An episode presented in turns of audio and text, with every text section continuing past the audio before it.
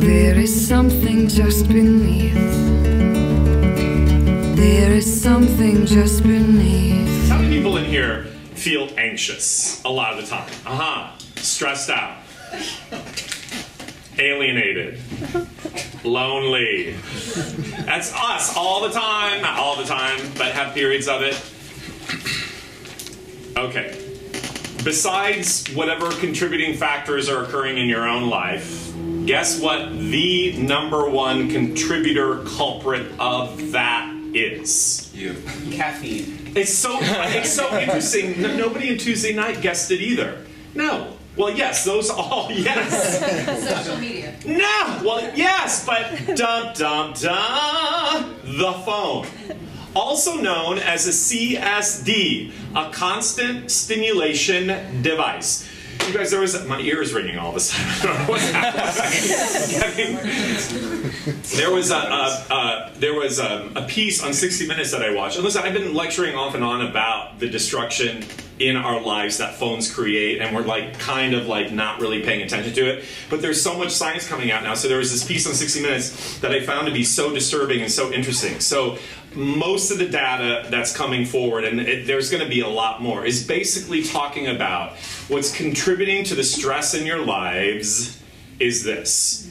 So, and I and I started thinking about it, and I was like, you know what? I actually feel like I live in more of a low grade anxiety, and I meditate every day.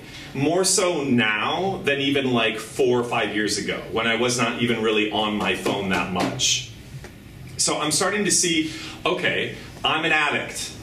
And you know what's interesting is everybody's an addict. That's kind of what this is this this interview is bearing out is that technology is not neutral and that the phones themselves have an addiction code which is really a slippery slope because here we're trying to live as artists and as human beings in a more connected way. So we're trying to to stay more present with our feelings and share them. And yet, something that's combating that is our own driving to this when we don't want to sit and be with what's coming up for us. That already is an example of when we don't want to feel, we go to something else. That's an addictive quality. And the, the, the research that's showing out is that it increases your cortisol level, but you get stuck in a vicious sort of feedback loop, which is, and I kind of like was noticing this week as well. So you put your phone away, or you just put it down next to you or whatever, and you're working, and then all of a sudden, they say that 150 times a day the average person checks their phone. Addiction! You I was checking my phone even though I wasn't getting any like sex or like was the phone wasn't beeping, but I'm compelled out of habituation to reach for the phone. So this is what they're talking about. So you feel stressed, so you get you reach the phone. Momentarily you feel some sort of antidote, some sort of like, okay, I feel better. But then ultimately you put the phone away and it creates more of your cortisol, which is your stress level to keep reaching for the phone. Really fascinating, right?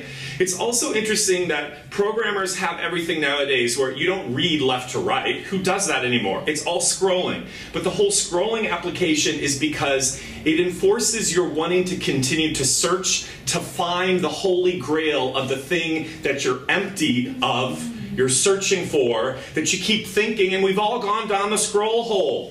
30 minutes of your life, that's what I'm calling, that's good. 30 minutes of your life is, and then you're like, wait, what has happened? There's a reason for that. That's why programmers do it the way they do it. You keep thinking, I'm going to find what it is that I'm seeking by continuing to scroll, and we do it unconsciously. The last piece of information I thought was really fascinating is like, it really is also sort of, um, you know, I think it appeals to the most basic part of ourselves.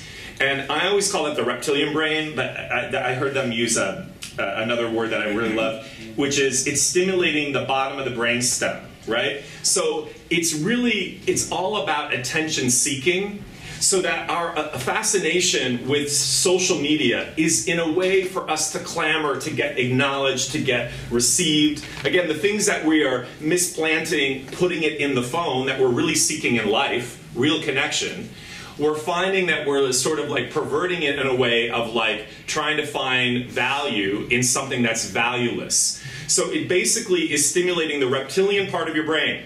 And if you don't remember what the reptilian part of your brain is, most kids up until the age of 25, that's how they operate. That's just been basically been proven. Basically, it's your fight or flight response that always kicks into gear. Now, listen, our fight or flight response is a part of what's kept us alive. We need it. But our cavemen brothers and sisters did it because they were scared they were going to get attacked by their the saber-toothed tiger. So they were constantly in a state of cortisol overload because they had to look out for their lives. We don't have to look out for our lives. This is what's stimulating the same sort of neurological response. So the phone is basically telling you how to think and feel. Kids, that's really dangerous. That is really, really dangerous. And I don't think anybody here, myself included, can be like, I got it. I don't really use the phone that much. I got it. No, you don't. You're in denial, like I'm in denial. So, what's the point about all this? I think it's just important, important to have conversations about it, that we don't constantly drive to the bottom of a pond and be de-evolve into these robotic things.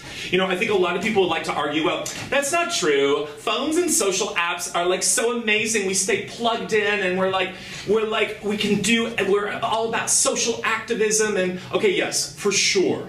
There's so many amazing things about staying connected in a world, especially right now, that makes you often feel like we're getting information that's important. And, and I think it is raising sort of awareness about things that need to come to the forefront. That's important.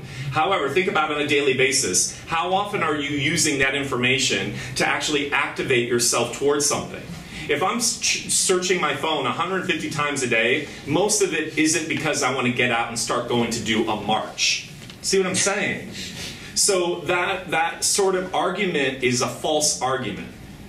So I think like everything, we have to become more mindful about how we use these tools that are supposed to make our lives easier, more connected, more functional, and are actually having an, a real neurological effect on you.